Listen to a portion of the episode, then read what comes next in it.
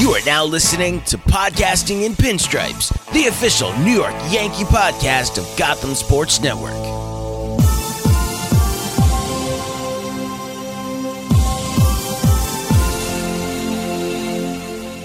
Welcome back to a new season of Podcasting in Pinstripes, the official New York Yankees podcast on the Gotham Sports Network.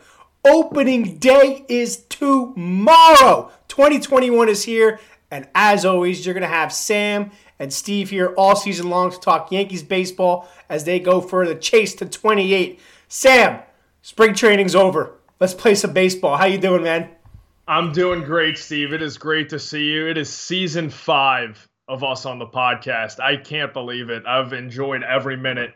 And the Yankees, once again, enter with high expectations. They will open on my 24th birthday. So I hope they give me a good birthday present. But I'm thankful that we're here. The COVID 19 pandemic is still taking a toll on the country. The Yankees, and really, I think every MLB team. There was a positive test here and there. Really made it through spring training without any issues. Um, I'm hoping that's the case as we get started on Thursday, the entire MLB. So I'm very, very excited. Thankful that we're here. No COVID issues. I'm confident that we're going to play a full 162 with hopefully no interruptions, but limited uh, if so. So I'm very excited. Obviously, last summer felt really weird. There were no fans in the stands. Yankees will have just under 11,000 people there on Thursday. So, and I think every team is going to have at least some fans there, which is going to be really great to see because just seeing home runs go in the orbit 30 or 40 rows up in bleachers last year, it seemed like with no one there it was a bit depressing. So I am very, very excited for the season. Hopefully, as we get going, move closer to the summer, this really dies down and we have close to a packed house come October, if if not a packed house. So I am very, very thrilled. High expectations. Should be another great year. Yeah, I just 11,000 fans. That's going to sound like 70, 80,000 fans to, to the baseball gods. You know, Gerrit Cole used the term that uh, he kind of felt like he got dry humped last year playing in Yankee Stadium without the fans. So to see uh, to see fans there is going to be amazing. I'm hoping to get there uh, in, the, in, the, first few weeks uh, to catch some some live baseball. But like you said, it, it's just great to have to have baseball back, and it, it feels much more normal as as it should. Um, so let, us just get right into it. The, the Yankees, you said high expectations this year. The expectations for the Yankees are the same every year win the World Series. But it does feel like this year is a little different. They kind of got a pass for last year because there's all these extra things going on. But this, this is do or die for the Yankees, for Cashman, for Aaron Boone, for guys like Gerrit Cole uh, and Aaron Judge. Huge year across the board. Um, I don't know if you like me, Sam, but I, I try, but I can't get that into spring training. I just want spring training to end. There be no huge injuries, and we start the season. I'm not going to go nuts over who's hitting, you know, 200 or who's hitting 600. Uh, just get healthy and get ready to start the season. And we were almost there. Uh, we are almost there. One week to go until opening day. I literally write an article about how Luke Voit is kind of a key hold for the Yankees for that lineup and how he kind of is important on the field as well, given the, the positions of uh, you know DJ LeMahieu and Gleyber Torres. Less than 24 hours later, boom, knee surgery, out to possibly May, possibly longer. Uh, big, big blow for the Yankees, who almost made it through spring training without any big injuries. But lo and behold, losing Luke Voit before opening day is a is a gut punch. So otherwise, I'd say successful spring training. Yeah, and this is a guy who led Major League Baseball in home runs uh, a season ago, even though it was only 60 games. He belted over 20 home runs. And the Yankees right now have a bit of a revolving door at first base. I know Voit isn't the best defensive first, first baseman, excuse me. He's actually far from it, but they're going to be playing Jay Bruce at first base it looks like uh, a little bit. LeMahieu's going to get some action there. So it's a big reason why Bruce made the team out of camp. I'm not sure if he would have stuck if Voit didn't get hurt. He was seven for 34 in spring training, two homers. That comes out to 206. Got on base less than 30% of the time. Bruce wasn't all that impressive, but I could see him providing some pop in that Yankees lineup. I'm like you, I don't put too much stock into spring training stats for hitters, uh, at least. So it's going to provide uh, the it's going to cause the Yankees to shuffle and of course Zach Britton they lost a couple of weeks ago. It's looking like May or June for him probably their best relief pitcher in my opinion. So the Yankees got a little bit banged up during spring training but I'm thankfully none of those names were Aaron Judge or, or Giancarlo Stanton who the Yankees really need to stay healthy this season but yeah, it's no doubt that the Voit injury provides a little bit of an obstacle, and they're going to need to reshuffle things. How they're going to do it, how things are going to look, I'm not too sure. But the big question I have is, like you said, Bruce was Bruce was going to get released. It was pretty out there. Came kind of came out that they were going to move on for him. He was going to use his opt out clause. And then a few hours later, we kind of, or I guess it was like 10 hours later, we kind of get the news of Voit and I think it saved his spot. So the big question I have for that is, uh, right, so Bruce could start as, as our first baseman. As you said, he didn't look great. He had a couple home runs, got that lefty pop in the lineup, which is which is nice to, to balance out a very uneven lineup. But what happens come end of April? Voit still not taking, you know, BP or anything like that, and Bruce is struggling. Do you, do you just cut and move on then? Do you look to move DJ over? Do you give, you know, uh, you know, Mike Ford another chance. Uh, it'll be interesting to see what happens with Bruce and how short that leash is because they were ready to move on. Um, and I don't, you know, do you do you then risk getting rid of Tyler Wade to bring up somebody else to have some first base time? It's an interesting spot. I think that's the that's why I thought Voit was so important because the replacements for him are are very limited. If you don't want to move LeMahieu over from second, because if you do want to move LeMahieu over from second, then you put Gleyber over there, or you put Tyler Wade over there. You know, Estrada could be used there. There's a kind of a there's a, there's it shuffles so much around it, but having Voit there kind of made it simple. So we'll see how Bruce does. Um, you know, he, he, he's the Yankees wanted him a few years ago from the Mets. He went to Cleveland, hit some big home runs against us when he was with Cleveland. Um, he was in Seattle for uh, a little last year, so it'll be interesting to see what he does at the kind of the twilight of his career here. Um, you know, a couple big home runs might might hold on to that spot. But if, if he doesn't provide the power, he's not going to get on base often. Not great in the field. Uh, so I think he needs to come out with a strong April for him to stay around for the entire season, even once Voit gets healthy. I think so too. I think he's going to have a, a, pretty short leash too. I think they'll kick the tires around on Mike Ford potentially. Uh, Thairo Estrada, I saw hit a home run the other day. He could potentially come up or start the season with the Yankees, and he provides versatility in the infield. So you're right. Uh, if Bruce isn't hitting home runs, providing you know extra base hits in the first month of the season, I, I think the Yankees are, are going to go a different way, and that'll be a release. They'll they'll DFA him. There's he doesn't obviously is not going to the minor league, so he'll have probably some other team kick the tires on him. But yeah, I think the the Voit injury, while it's not Judge or Stanton, the Yankees lose a guy who led the majors in home runs a season ago, and the replacement options really, really are not all that attractive for him. And it reminds me of a few years ago, 2018. Greg Bird going down in spring training after a strong postseason. Uh, and the Yankees really had a crapshoot at first base that entire year. It felt like until Voit came on in the in the summer and got hot and took over that role in the playoffs. So, yeah, first base is not looking good for the Yankees right now. But I, like like you said, I'm not putting too much stock in, in the spring training stats. I think Bruce spent too much time getting excited for Greg Bird hitting like 400 million home runs in spring training and then getting hurt first week of April and hitting two home runs for the entire year. So I, Greg Bird is, is is the reason that I've given up on spring training stats, and now here I am having to talk about him again because our first baseman just went got injured right before the, this this season. So uh, we just you know it's always Greg Bird's fault.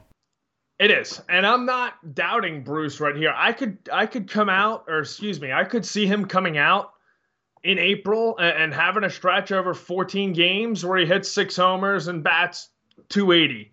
I'm not putting that stretch by him. I think he could get a little bit of a love affair with that short porch and really get hot, maybe. But I could also see this going really, really south. I don't see much of an in between in this situation. I completely agree, and, and the, the, power I think should be there for Bruce, but I think the, the kind of the underrated aspect of Voit at the plate is he's very patient and he has a great ability to get on base, which is huge when you put him in the middle of that order. You know, right behind Stanton and you know maybe in front of Gleyber Torres, depending how they're going to do it. But like I say, the past three seasons.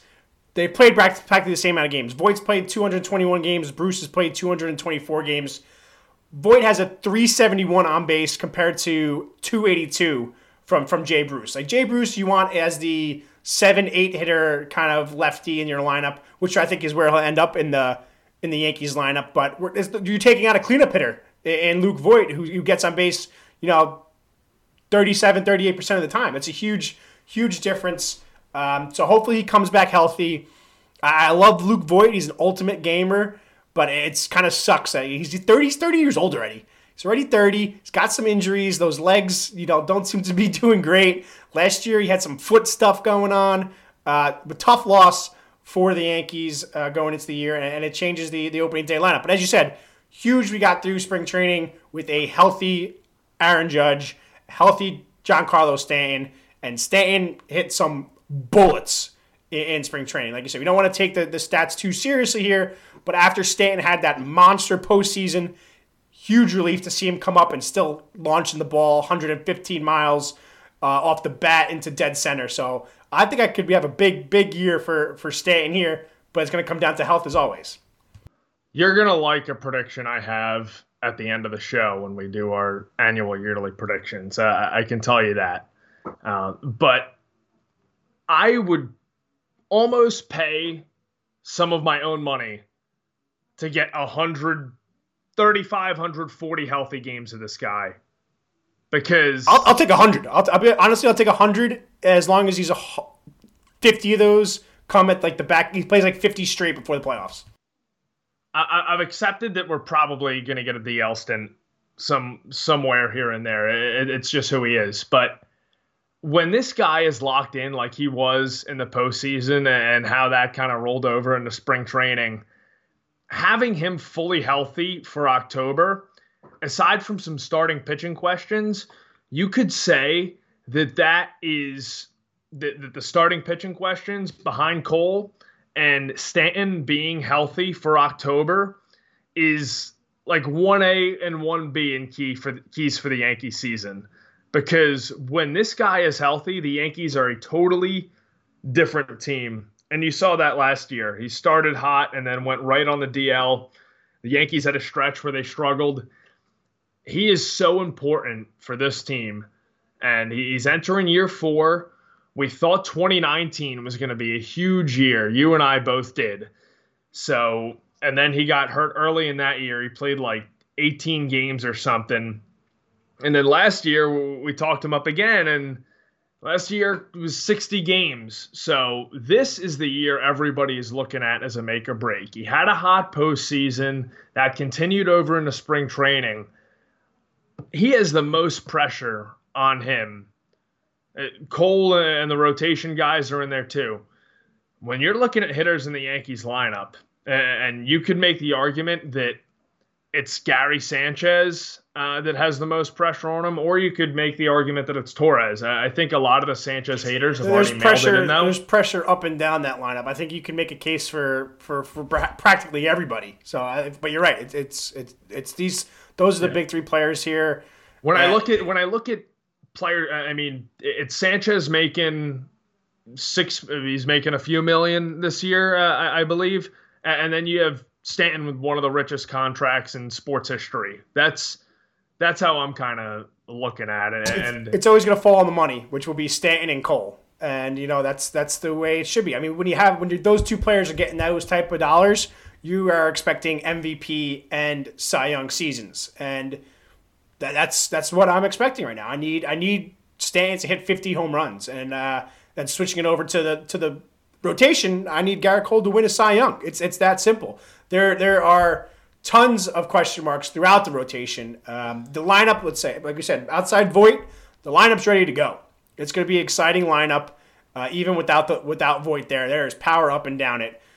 I don't know if we can say the same for for the rotation because the power starts with Gerrit Cole, and then there's a lot of question marks from Corey Kluber to uh, Jameson Taillon, Domingo Germán. uh, Jordan Montgomery looks pretty solid. Uh, there's there's Cole is Cole. Who are you most excited to watch for the 2021 season out of the what we assume is the, the starting five that the Yankees have kind of announced uh, heading into the season? Well, for me, it's Corey Kluber, and he didn't look great during spring training, and I'm, I'm not going to hold that too much against him. Obviously, he really hasn't pitched in two years almost. So the control was a little bit of an issue in spring training. He never was a guy that would blow you away. That fastball was sitting low 90s, though, but that control just wasn't there. He walked uh, three hitters the other day against the Phillies in his final start in three and a third innings. He, he did have a few Ks, but this is something I'm very concerned. An aspect of the Yankees I'm very concerned about. Uh, I'm very excited to watch him is one thing, but there's also a great level of concern with me here. I wrote about this a couple months ago. He's going to be 35 on April 10th. That's like a week from now. He was the most dominant pitcher, arguably, for five, a five year stretch from 14 to 18.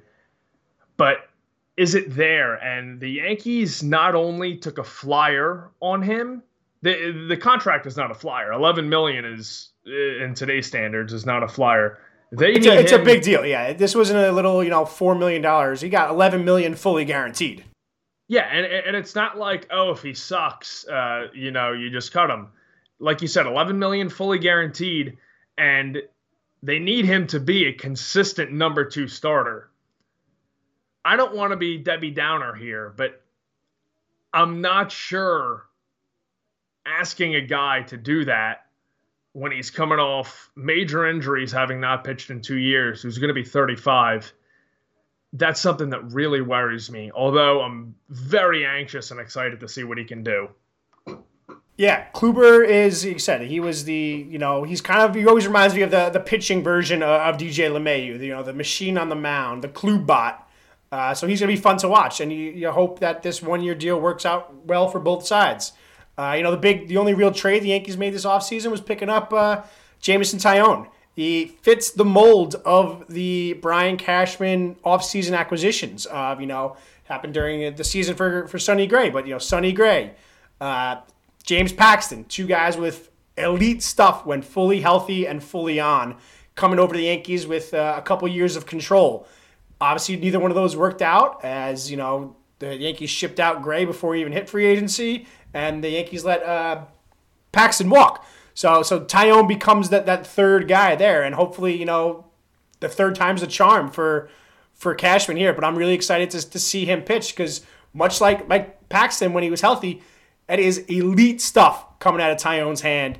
Um, you know, he hasn't pitched in a long time. He said, like like Kluber, he didn't pitch really. He didn't pitch at all in 2020 due to Tommy John surgery. He only pitched 35 plus innings, maybe 30 under 40 innings in 2019. So 2018 was the last time this guy pitched, and he, he's never broken 200 innings. Uh, there's no chance he gets his 200 innings this year. But if he can come in and give us, you know, 130, 140 innings off of his second career Tommy John. Um, we're looking at a guy that has number two stuff. I think you're right. Kluber is the obvious number two. And the way the Yankees kind of set it up, they have Domingo Germán as their number three as they're trying to pace Taillon out coming back off that injury. Um, so the new guys are, are, huge, but but pretty pretty big spots for the guys returning. You know that have been Yankees for multiple years. Um, Jordan Montgomery had a great playoff appearance you know, last season. He's uh, going to be a full plenty of time, fully recovered from his Tommy John there. He's got that Andy Pettitte lefty, you know, feel on the mound. Stuff doesn't match Andy Pettitte's, but I think a huge year for, for Jordan Montgomery to try and get back to his, or and even improve on his his rookie year where he's people forget he finished third in rookie of the year voting. So big, big, big year for uh, for the lefty uh, of Montgomery. Yeah, a huge one. And this is a guy who I raved about really early on. I mean, he won nine games as a rookie back in 2017. Um, really, you know, sub 4 ERA and a tough, tough AL East. You know, the Yankees were going up against the Red Sox, the Rays. Uh, you know, the Blue Jays still had boppers in their lineup.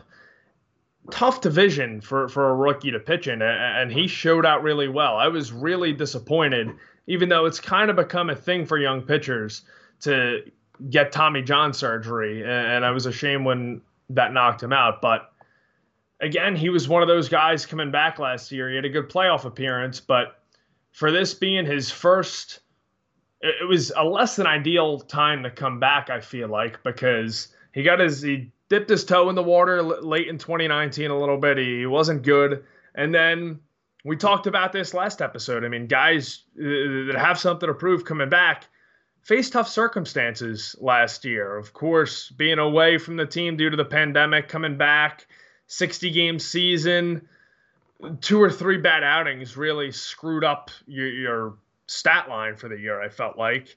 And but what we saw from Montgomery against the Rays in a winner go home game which he threw four innings. He looked really, really good, really sharp against a good hitting team. I'm looking forward to see what he can do.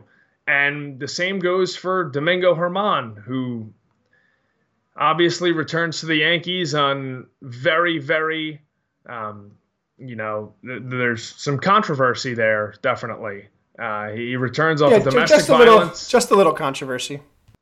He returns off a domestic violence suspension, but he was really good in spring training 13 innings 17 ks you know whip was under one he was arguably the best yankee starter that, that we saw in spring training uh, in four appearances so if the yankees can get 2019 Germán before the domestic violence incident that took him away from the team and subsequently suspended him the rest of that year the playoffs and in 2020. Uh, I advocated against the Yankees bringing him back in 2020 when this happened because, one, even though we don't know the details, I assume he did something very, very bad.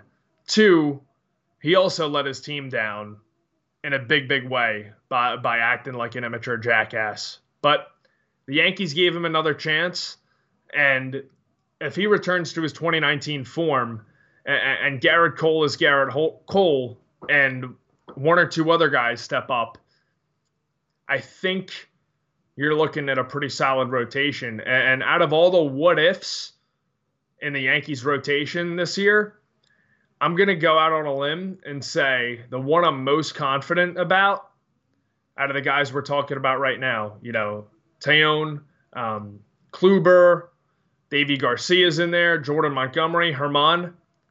I am most confident in Germán being his 2019 self over all of the what ifs we just talked about with those other guys. That's and I don't disagree with you there. I mean, if we thinking back into you know getting ready for the the shortened season here, we would never have guessed that heading into 2021. But Germán has been this stuff looks nasty. Like sometimes, you know, you know, hitters batting 100 in spring training, you leave it off, or you're trying to figure out their swing. Pitchers kind of throwing out all all kinds of junk, messing up with new pitches there. Uh, that Germán didn't do that. Germán came in and said, "I'm going to get my three pitches down, and I'm going to see where I can go." And he looked awesome.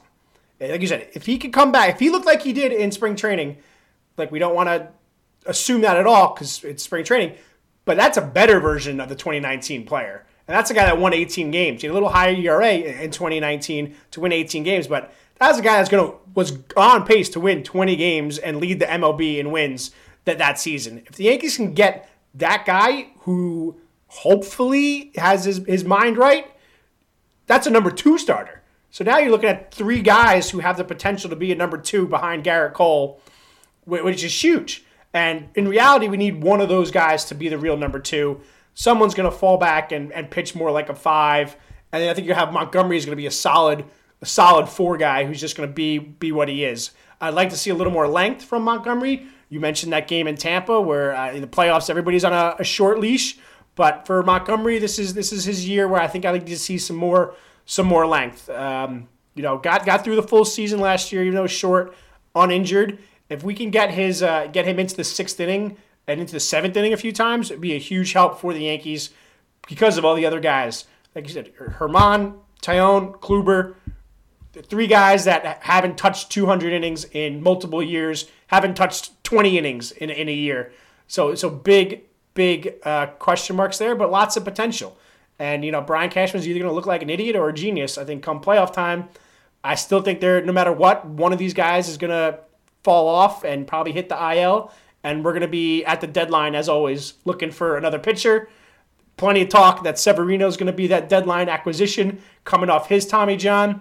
But like we saw with Jordan Montgomery, you know, two years ago, you really can't trust guys coming back from Tommy John, even if they come back in September, especially for a playoff time. I'm not counting on Severino that much. I'd love for him to get a few starts um, before the playoffs, but I wouldn't be surprised if he's not used that much in the playoffs. I'm assuming the Yankees will get there, and, and looking more towards 2022 for him. Um, outside the other trades, Yankees did make some some bullpen additions, which now with the Britton injury proved to be pretty important. Uh, Justin Wilson, who also is going to start the year on the IL, joined the, came back to the Yankees after a few seasons bouncing around baseball, and then Darren O'Day, who I think is going to be a, play a big part in the the back end of that bullpen while we wait for uh, for Wilson and Britton to come back. Two under the radar, I'd say signings compared to some of the bigger contracts that got put out there. Um, very creative contracts by the Yankees with team options, opt outs galore to, to, to save dollars there. But I thought some pretty uh, some pretty pretty great work by Cashman there to flip um, Adam Ottavino into Justin Wilson, Darren O'Day, and essentially Brett Gardner uh, contract wise. It absolutely was, and uh, O'Day something I touched on in a piece a few months ago. Uh, really solid. Yankees are really familiar with this guy. He had a really, he spent like really, 20 years in, in Baltimore. He's one of those those sidewinders. I always feel like have been around for like literally like 15, 20 years. You're like, oh wait, he's only like what mid 30s, late 30s. You know who I was just thinking of the other day, and I was watching some old Yankees games that I was at. Mike Myers, a little a little bit off off the grid here. You know, always uh, was around that that lefty sidewinder. He kind of reminds me. O'Day's kind of like the righty version of him. You, you, know, Myers had a pretty long career in the MLB, and uh, yeah, that's who I thought of um, w- when the Yankees signed O'Day. But yeah, Yankees really familiar with O'Day. He's got a lot more control than Ottavino. I, I know that kind of went off in the last couple of years, but he can still bring it, and he's going to play a huge, huge role, especially with Britton out. You know, Wilson is, is going to start the year on the IL too. Wilson, of course, had a tenure with the Yankees before, spent a couple of years with them before being shipped off in the deal that brought uh, Luis Cessa and Chad Green uh, to the Yankees. But I'm really looking forward to seeing O'Day, and he's got postseason experience with the Orioles in a big way. So these bullpen additions were really, really good. We always talked about the Yankees possibly shipping out Ottavino off to free up some money, and they did just that. They only ate less than 900k in that trade with the Red Sox. Sox took a little more than eight million, so that was a trade off that I, I think was pretty good. He parlayed Brian Cashman, like you said, Ottavino, a guy who was basically unpitchable at points. And don't get me wrong, there's nobody who loved that wiffle ball slider more than me, but it felt like since that Astros series where he gave up that moonshot to Springer in the fifth inning that he he was just unpitchable. Uh, you know, control. Once you lose faith in a guy like that, you, it's tough to get it back. And I like I, I liked Adam Ottavino a lot, and I think he's going to have a, a very good season, bounce back season for the Red Sox. But once you go through a, a postseason like that, where you're just not touching him in big games, it's very tough for you to pick him up again. And a great move by the Yankees to just flip him for two guys, essentially, for the same probably likely results. Yeah, and uh, I think it was a going to other money saving ideas. I, I think it was a bad idea to do Taillon and, Kluber instead of Tanaka. Uh, if we had to go back and do that, um, I, would have taken the one instead of two, knowing what you're going to get in Tanaka. But uh, on this side of things, where Brian Cashman pulled that kind of move in the bullpen, this was, I think, one of the best moves uh, of the Yankees offseason. Um, the first one was obviously getting DJ LeMahieu re signed to a six year deal. But the next one is the, without a doubt to me, the work Cashman did in the bullpen. It was, of course, before the Zach Britton injury, uh, but swapping out Ottavino for those two bullpen guys and Wilson and O'Day, combined by bringing Brett Gardner back with that money that you also saved against the luxury tax, that's uh, the second move, second best move the Yankees made this offseason, I think. I think it comes even bigger with the injury to Zach Britton. And, and obviously, Justin Wilson got hurt too, but he's going to be back before Britton. Is just having that extra body, not having to worry about who's going to fill that spot, an extra spot here. They'll obviously replace Wilson um, on opening day roster, but hopefully it's only a, a week or two. And, and there's lots of days off for the, those first few weeks, so it's not that big of a deal. But just having that extra arm is going to be a difference. Uh, you know, Chapman is Aroldis Chapman. Uh, still a huge fan uh, of the stuff Chapman can bring. He's going to be suspended for the, the first game of the year um, due to stuff dating, dating way back when, but he's going to be one of the best closers in baseball. And the Yankees will, you know, yes, he gives up. He gave up the home run a couple years ago to Altuve. He gave up the, the big home run in Game Five last year. But at the end of the day, I still want Chapman in that spot. So I think another big year coming up for for the Yankees. Yankees closer, and it, they're gonna seems like they're gonna need him early. With uh, you know, Britton was the backup plan, and until Britton's back, there I don't really see what the backup plan would be for closer uh, without Chapman. May, I could see maybe a Chad Green type uh, trying it out there, but for to it was always nice to have that luxury of Britain taking over for Chapman when Chapman eventually does his ten days on the IL. Uh, the Yankees don't have that luxury this year, so Chapman, I could see being used more often than than past years, and it'll be it's an important year for for him as well from that to, to close out the games for the Yanks. Yeah, you want to save his bullets too. Uh, so I, I would not be surprised to see a bit of a Chad Green backup plan potentially. I've long advocated for Jonathan Loaisiga to, and I think he can be really good in it to kind of go into that Chad Green role. You know, screw the starting, screw the opening. This guy's got great stuff out of the bullpen.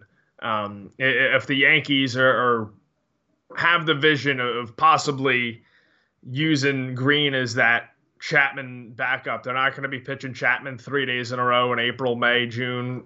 Boone's never no done that stuff. No chance. So, but Chapman, he gets a lot of heat, obviously for the couple of home runs and you know the issues before he came to the Yankees, but he's really extended his career uh, where he's one of the uh, closers or relief pitchers in general that have been elite over a sustained period of time. He might not be bringing 102, 103 every outing like he once was. But he's but got that he splitter can, now. That splitter he's been playing with is that's silly if it works. He's still in those high 90s and that slider uh, and, and, splitter like you were saying it's extended his career of being elite because all these hitters nowadays see 97 98 99 from starters and, and relievers we're not in 2011 anymore when those guys were not out there in every bullpen or in every starting rotation. Those guys fill out starting rotations now and, and fill out bullpens. So Chapman's really, really done a good job at developing pitches, uh, secondary pitches, in order to keep hitters off balance. And he's one of the best players on the Yankees. I love watching him come into pitch. You know that electric delivery that he has. He's always one of the Yankees' most important players, and they made a significant investment in, in him last season after he opted out and the Yankees agreed to a rework deal. So, as always, I'm looking forward to seeing him, and he'll definitely have a bigger role, knowing Britton isn't that backup behind him uh, for the first couple of months of the season. But I'm looking forward to seeing him. Got roughed up against uh, the Phillies on, I think it was the Phillies or the Orioles. got booed off the mound in spring training. I mean, that, I did see that. fans Tough are look. back. That's all you need to know. That fans are back.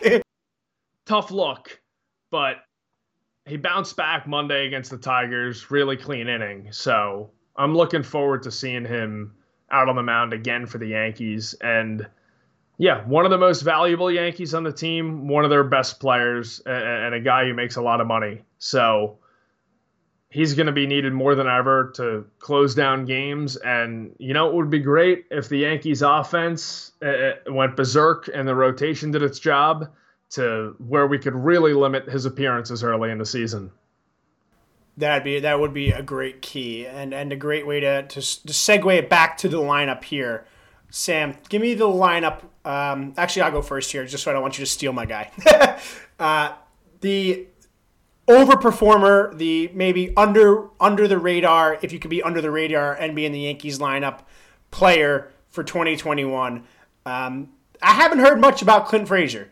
Early on in the in the spring training, uh, it was confirmed that he's going to be the everyday left fielder. We still brought back Brett Gardner because Brett Gardner will will die in a Yankee uniform. Lots of talk of that final roster spot. Could it be Tauchman? Could they move on from Tauchman? Could it be Jay Bruce? So not that much on, on the Clint Frazier front, um, and uh, I think that's okay. Clint Frazier doesn't need to be the center of attention at all times, but I think he's going to be the center of attention a lot this year, and I think it's going to be for great reasons. Uh, projected only to have 19 home runs, 62 RBIs uh, and you know 440 plate appearances, which would be the by far the most he's ever had in his career. He's only had 589 plate appearances in his career. I think Clint Frazier is going to have a healthy year, and I think he's going to blow away some of these projected numbers here. 19 home runs for Clint Frazier is going to be a bad year if he's healthy for me. I need. I think Clint Frazier can hit 30 home runs. We've been talking about the legendary bat speed for years. There's been a lot of back and forth about him being on the trading block. Is he ever going to get a spot in the Yankees lineup? He's got the spot right now. Can he stay healthy and can he play all year and keep that spot away from Brett Gardner? I think the answer is yes. And I think 30 home runs is what we're looking at for Clint Frazier. Yeah, I'm really big on Frazier as well. I, I, said to a couple of my buddies the other day, I think he's a 30 homer, 100 RBI guy. And this is the first year that we're going in to the regular season being like, yeah, this guy's the starting left fielder. It, it seems it's hard to believe this summer will mark the five year anniversary of that trade that sent Andrew Miller to Cleveland, which was kind of the start of the Yankees rebuild. I mean, it's going to be five years of Frazier with the Yankees. That's, that's pretty wild to think about. Five uh, years.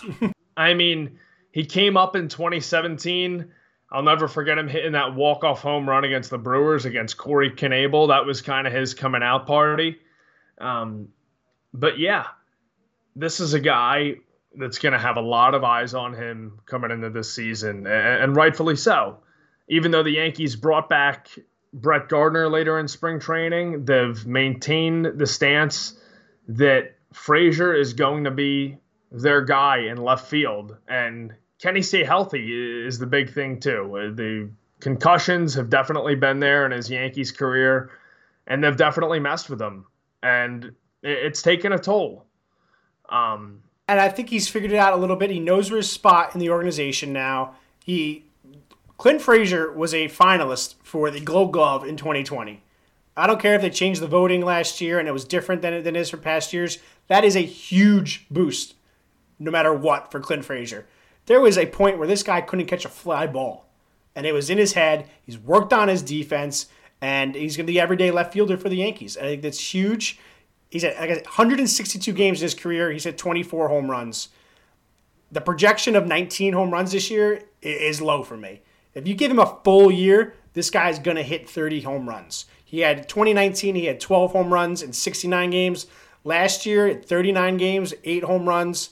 So you know you're looking at 20 home runs at a 100 100 game pace. So I think it's going to be a big year for there, and it kind of has gotten forgotten about which is exactly what Clint Frazier needs to blow up across baseball. Let's get the Yankees healthy. Let's get Stanton, staying healthy, Judge healthy.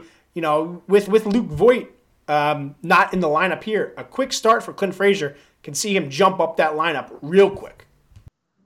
I agree, for sure, especially without Voit. And I we've seen um, we've seen Frazier get hot over the years at times, especially last season. That short, sweet flick of the wrist swing where he just sends a ball out to the bleachers. It looks effortless. I'm to give my guy who's kind of been forgotten about right now. Uh, and that guy's to be Aaron Hicks. Um, what didn't even have him on my radar, so I would definitely have gotten forgotten about. last, no, I'm not going to say full season without um, injuries or, or, the pandemic. He played in 54 games last season. He's not going to hit for a high average. Uh, I think a, a lot of people have kind of accepted that. He only hit 225 last year. Uh, his on base percentage almost 38% of the time, 379. Uh, 2019 going back, he only played in 59 games due to injury, and that's when the Yankees they gave him the extension after the season, a seven-year, 70 million dollar extension. Uh, but his on base percentage in 2019 and that injury shortened season. Uh, just under 33% of the time, which, which was a down year by his standards. Of course, he missed over 100 games due to injury. But the last time this guy played uh, close to a full season for the Yankees, I- am talking 135 plus. I consider full season 135 to 150 almost. You, you know, you're going to have an injury. Um, for for a player like Hicks or Stanton, 135 or, or Judge even 135 or more Win. is what I consider Win. a success, major success. Uh, and in 2018, Hicks played in 137 games career high 27 homers, um, got on base just under 37% of the time, hit 248. That's 250. That's where I'd like to see him, but I'll accept 240. Um, didn't hit great in spring training this year, but again, the on base percentage close to 400. That's always going to be high with him. Always going to be high. You can rely on him to get uh, on base.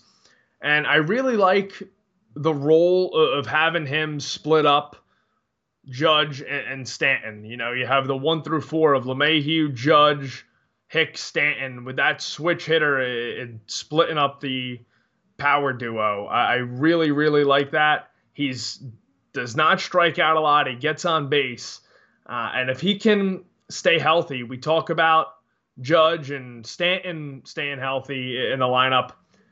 He's not as important as those two, but he's pretty damn important. I feel like he's getting overlooked a little bit. And if he plays 135, 140 games, uh, I think you're going to get significant return on investment for the 10 million the Yankees are paying him this season. I think that's a, that's a great call. And you know, he, he had Tommy John surgery, and because of everything, he didn't miss a game. Like that's a, that's pretty awesome that he's like the first player to get Tommy John surgery after a season and then return before the first game there. Uh, and that's right. Like you said, he's batting 220, 230. I don't care. Don't care at all about that. He's getting on base. The guy is a walk king. He's got this this swag when he flips the bat after a walk. I think I, I love the way he when he does that. And he has said that last year he his hitting did suffer because of that injury. He didn't feel 100%. He did look for walks more. He didn't try and hit as many home runs. Like, like he had 27 that year before. Coming into the next season after that 27, he said his goal was 30 home runs. He was adamant about it. He's like, I can definitely hit 30 home runs. I had 27 last year, and I felt like I was shortchanged on a few. So I think fully recovered now. Doesn't have to worry about that that arm. We might see him try and try and park a few more.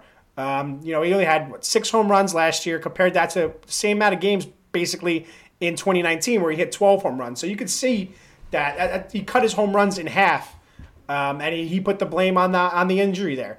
But like you said, no matter what's the case, the dude's gonna get on base, and that, that is a huge plus for him and huge plus for that lineup. You wanna you wanna pitch around Aaron Judge to get to Aaron Hicks, fine. But you better throw strikes to Aaron Hicks because you're going to walk him then too. And now you got two on for Giancarlo Stanton. So like I think you said, he has a good spot in that lineup here. The the less strikeouts do break it up because we know Judge and we, and we know Stan they're going to strike out. If you're able to break in a guy that even if he doesn't get on doesn't get a hit, is going to take six, seven pitches before you get to Stanton, that's going to increase the chances that Stanton's going to get a first pitch fastball and send it 400 yards, yards, 400 feet. Um, so Stanton might send a ball 400 yards for all we know. But a great, great call in there because it definitely, definitely has gone overlooked in, in all this. And similar to Voit, where defensively he's gone down a little bit, but still has a cannon of an arm. And similar to Voit, I mean, in that if he does get hurt, it does kind of screw up the rest of the outfield. What's your plan there if he gets hurt? You got Brett Gardner and Mike Tauchman as your backups. B- big, big drop off, I think, for both of them too. And your your fourth outfielder then becomes becomes shuffled around because Clint Frazier and Aaron Judge aren't going to play center field. So you're going to to your bench for, for Gardner, who who's Brett Gardner. He's going to play some time, but he's more of a left fielder than a center fielder. And Mike Tauchman had a terrible 2020. So it's going to be interesting there. I think Hicks is going to be vital for that middle of that that lineup. Um, and let's see if he can bring the power too. I mean, Yankees could be looking at what if we get a fully healthy season, which is bananas to think about because it's the Yankees. But you're going to have Judge, Stanton, Hicks, Gleyber, and maybe Clint Frazier all pushing 30 home runs. And that doesn't even mention what Gary Sanchez could do. Yeah, and uh, especially Torres came close to 40 in 2019. He hit 38. So, yeah, and you were talking about the run tracker will be back next year because there's a chance this year because there's a chance the Yankees are pushing for the the all time record again. I think we're going to get all time records every year, except that the fact that they're changing the ball uh, again. I read a couple weeks ago. But to me, that does, that the Yankees are the one team that doesn't matter. Like we're not talking about like cheap home runs these guys are hitting. Maybe LeMahieu's go down. I mentioned it a little bit when they said the ball's coming out. That LeMahieu might suffer because he likes to go opposite field short porch line drive. But I also read that there hasn't been much of a difference in spring training. They're they're still seeing same distances and a lot of home runs. Uh, but if there if there is and it takes a few feet off, we're talking guys. I mean, Stanton and, and Judge, and even when uh, Gary gets into one, I don't care if you have make that a wiffle ball. They're still going to hit that thing three four hundred feet. Um, so I don't think the ball is going to be a big difference for the Yankees. Yeah, and you mentioned the injuries. What happens if he gets injured? You mentioned Gardner, Tauchman. Um, uh, my guess is that split time in center field. I mean, I don't think Brett Gardner's playing uh, six days a week in center field uh, at this stage of his career. Uh, I, I, just don't see that happening. So, Tauchman is a guy who I was a bit disappointed in in 2020 because he started really good. I, I mean, there was a there was a stretch where he felt like he couldn't get out. I mean, he was really good. Yanks were batting him leadoff, and then he really, really ended the season cold to the point where he was really, you know, it felt like an automatic out. I mean, he wasn't he, even. He should have been off the postseason roster. Like he he was that bad. I think at the end of the year. yeah, I, I, don't really know what happened to him, and if he was a one hit wonder in 2019, so be it. But he looked good early on in 2020, so I don't know, but it, it, it's kind of assumed that the Hicks Judge and Stanton will each be on the DL once, but I just hope we can limit it to one. They miss 25 or 30 games, they come back. Is it, it doesn't that feel like the best case scenario to you almost? It, no, it, it, it does. Like no, no, it does. But I, I it's completely agree. And the problem with them, all three of them, are the injuries are are they're not huge. Like they're not like um, they're, they're kind of things that you think you can get over in two weeks, and then it becomes three weeks, and it becomes four weeks, and there, there are a lot of soft tissue injuries. So they're, they're injuries that, that linger. Like at the point you almost rather like, hey, let me know he's got you know a, a, broken collarbone and he'll be back in in eight weeks. Like that that's it. There's no like let the bone heal and move on type thing. The uh, the, the, the muscle injuries uh, are, are tough because then you then you're worried about it all year. You're like, oh, is he gonna beat out that ground ball or is he gonna tear his hamstring? So it's it's the sad reality of the Yankees the past few years. And it, they, but look, they again, they, we've been told they changed their, they, they've changed a lot of their uh, their routines. They're doing a lot more yoga. I mean, we hear about it every year. They're doing more yoga. They're doing more of this. And one year it's going to click. Let's hope it's this year because if it does click, then I think you're looking at the Yankees winning a World Series. Uh, as typical, Sam and I have rambled on for almost an hour already. So, Sam, let's get into the predictions for the 2021 season here. Uh, we can go division. I don't think we need to go division by division here, but let's start with one. Is there any chance that you're not picking the Yankees to win the World Series? And let's start with the, the AL East. The Yankees are going to win the AL East. The Blue Jays made a lot of moves to, to push for an AL East competition, at least. The Rays made some some typical Rays moves. You know, traded Blake Snell. Um, Boston is, will always be our rival, even though if their their roster doesn't match up to ours. And the Orioles are the Orioles here. Kind of, I may have just ranked them in the order you're going to rank them, but tell me at least your if the Yankees somehow don't win the AL East, who's the big threat to take them? I think it's the Toronto Blue Jays, and this is a team that we had our eye on last year as a threat to the Yankees. Uh, they gave the Yankees the business a couple of times at their AAA stadium up in Buffalo. Uh, they they really put a hurting on them a couple of times. You know, they got Vladdy Jr., Bo Bichette, uh, Lourdes Gurriel, uh, who's a stud too. You know, Teoscar Hernandez, and then they had George Springer, who we've seen go over that auxiliary scoreboard at Yankee Stadium quite a few times. So if we're talking about a team that is a threat to the Yankees, I'm going to go with the Blue Jays.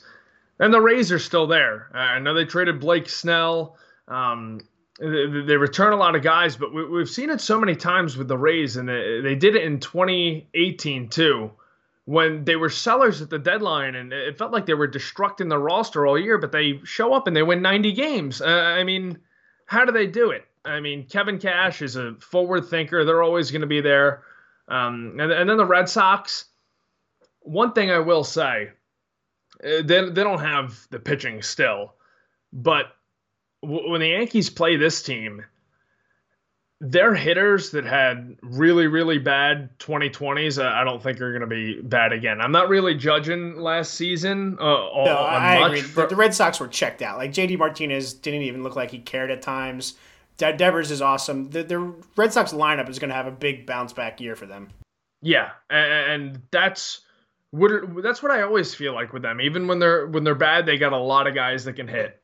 Uh, so and the Yankees starting rotation is is a question mark. So for the degenerate gamblers out there, I know Steve and I like to place a wager uh, here and there. I think those overs are going to be pretty big in those games uh, once we get into July and August.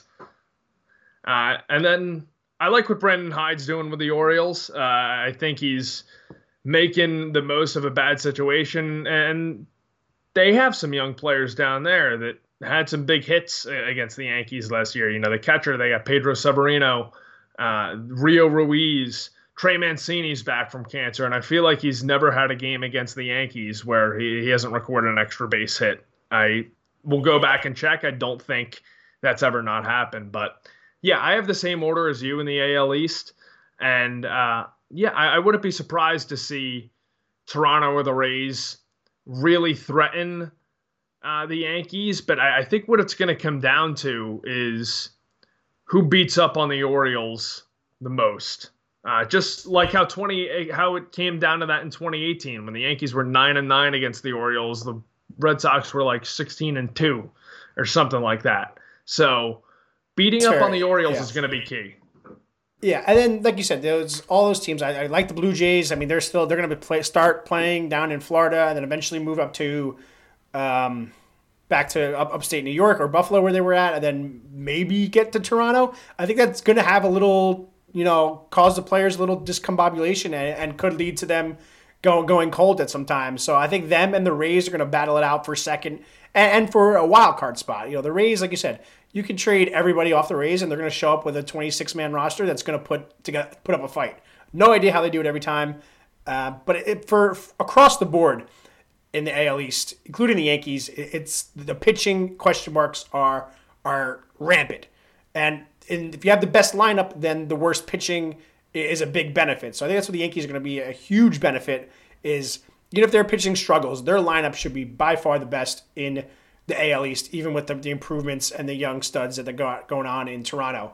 The Yankees should destroy some of these pitchers uh, throughout the year. You're gonna see the you're gonna get lined up against some of the aces. Uh, you know, you're gonna get lined up versus Glasnow probably as much as possible versus Tampa. You know, Ryu is the, the ace for Toronto, but the Yankees hit him really well. You know, Chris Sale's not coming back for a, a while and and the Orioles might have some high schoolers pitching by by July. So the, the, the fact that the Yankees have the best lineup is the huge boost for the for for them against the AL East. They should be scoring runs insane against some of these rotations that, that are coming out there.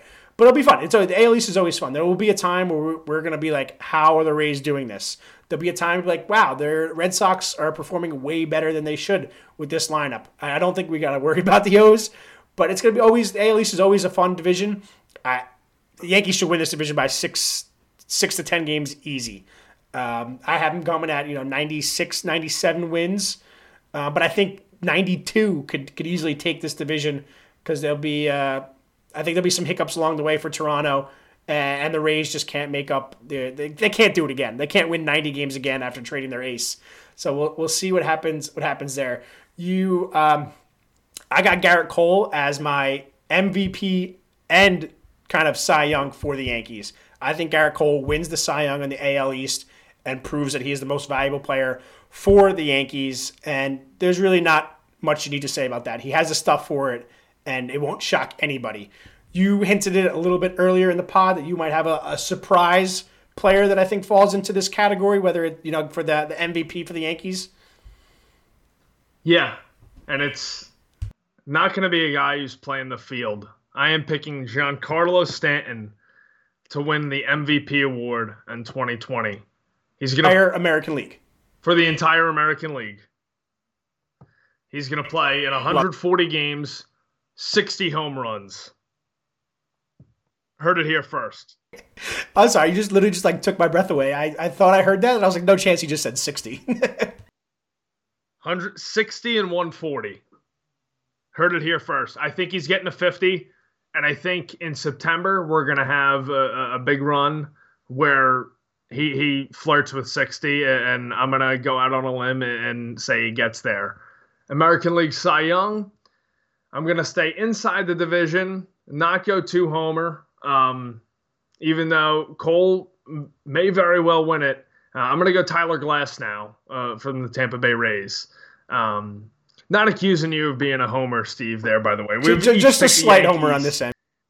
We, have picked the Yankees to win the World Series every year uh, of this podcast, I believe. I'll have to go back and listen to the first season, but um, yeah, I'm gonna go Tyler Glasnow. This is probably my favorite pitcher to watch in all of baseball. That's not named Gerrit Cole, and he's got nasty stuff. The breaking ball followed by the 99 mile an hours on the black, um, or vice versa, is just such a beautiful sight. Uh, so I'm going to go Glasnow for the American League Cy Young. Um, yeah, we thinking would be if the Yankee if, if Stanton wins MVP and Cole wins Cy Young, I believe that'll be the first time since 2003 that you'll have both those winners um, from the same team. That'll be um, Max Scherzer and Miguel Cabrera, if I can Google correctly. But then also in 2016 brings up the memories of Justin Morneau stealing Derek Jeter's MVP to team up with Johan 2009, Santana. I believe. 2006. Sorry, this was uh, Derek Jeter's first attempt at, at MVP, just 2006. So it doesn't happen often. It does not happen often. It's happened four times since the turn of this century. Um, and that would be a huge boost for the Yankees because that would mean a healthy Stanton and that meant Gerrit Cole is delivering on that huge contract. Um, again, like you said, we pick the Yankees to win the World Series every year. Let's not change it this year. Who the Yankees taking down in the World Series in 2021? I'm gonna go chalk. I'm gonna go Yankees over the Dodgers in six games. Uh, it's gonna be a classic. It's gonna be the sports two best teams. I think this has been my prediction the last three years. Same for me as well.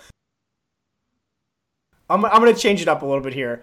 I'm going to take the Yankees over the St. Louis Cardinals. They have they made the big move for Nolan Arenado.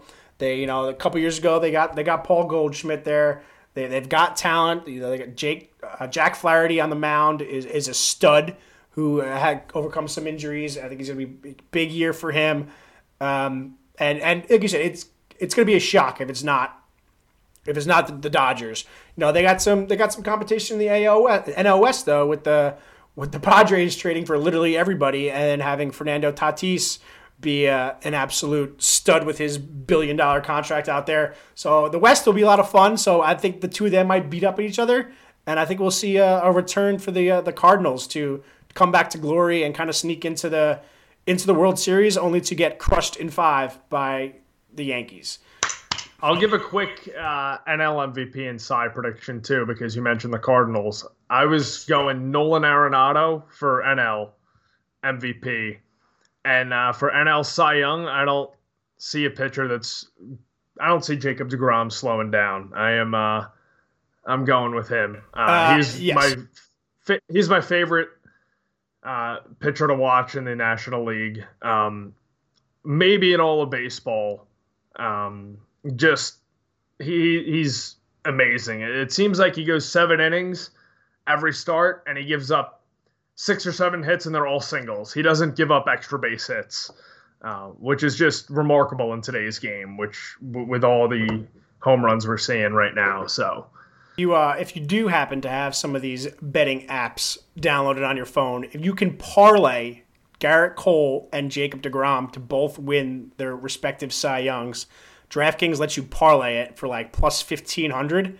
I'm saying if you got a couple extra bucks, you might want to toss that in there because that'll be a fun thing to happen in New York. Um, all right, so that's going to wrap it up for our first episode of the 2021 season. Opening day is like 36 hours away by the time this gets released. Thursday, 1 o'clock, Gerrit Cole on the mound. It's going to be an exciting year. Limited fans. By the end, we'll hopefully have all the fans, and hopefully we'll all be cheering together as the Yankees win a World Series. If you're new to the podcast, appreciate you joining. Uh, Sam and I are going to try and be here once, at least once a week, recap the past week of Yankees baseball, and just kind of shooting the shit here. So shoot us, hit us up on Twitter, uh, Angel Steve 89 and then Sam underscore Real Mars. Send us any questions, anything you want us to talk about, any feedback. We're open for it. Uh, thanks for listening to the first episode uh, of podcasting in pinstripes. Sam, I'm excited to see your face once a week for the next six, seven months. I am thrilled, Steve. Always look forward to it every week. All right, man. I'll talk to you next week. And everybody enjoy opening day baseball. Thanks again. Go Yanks.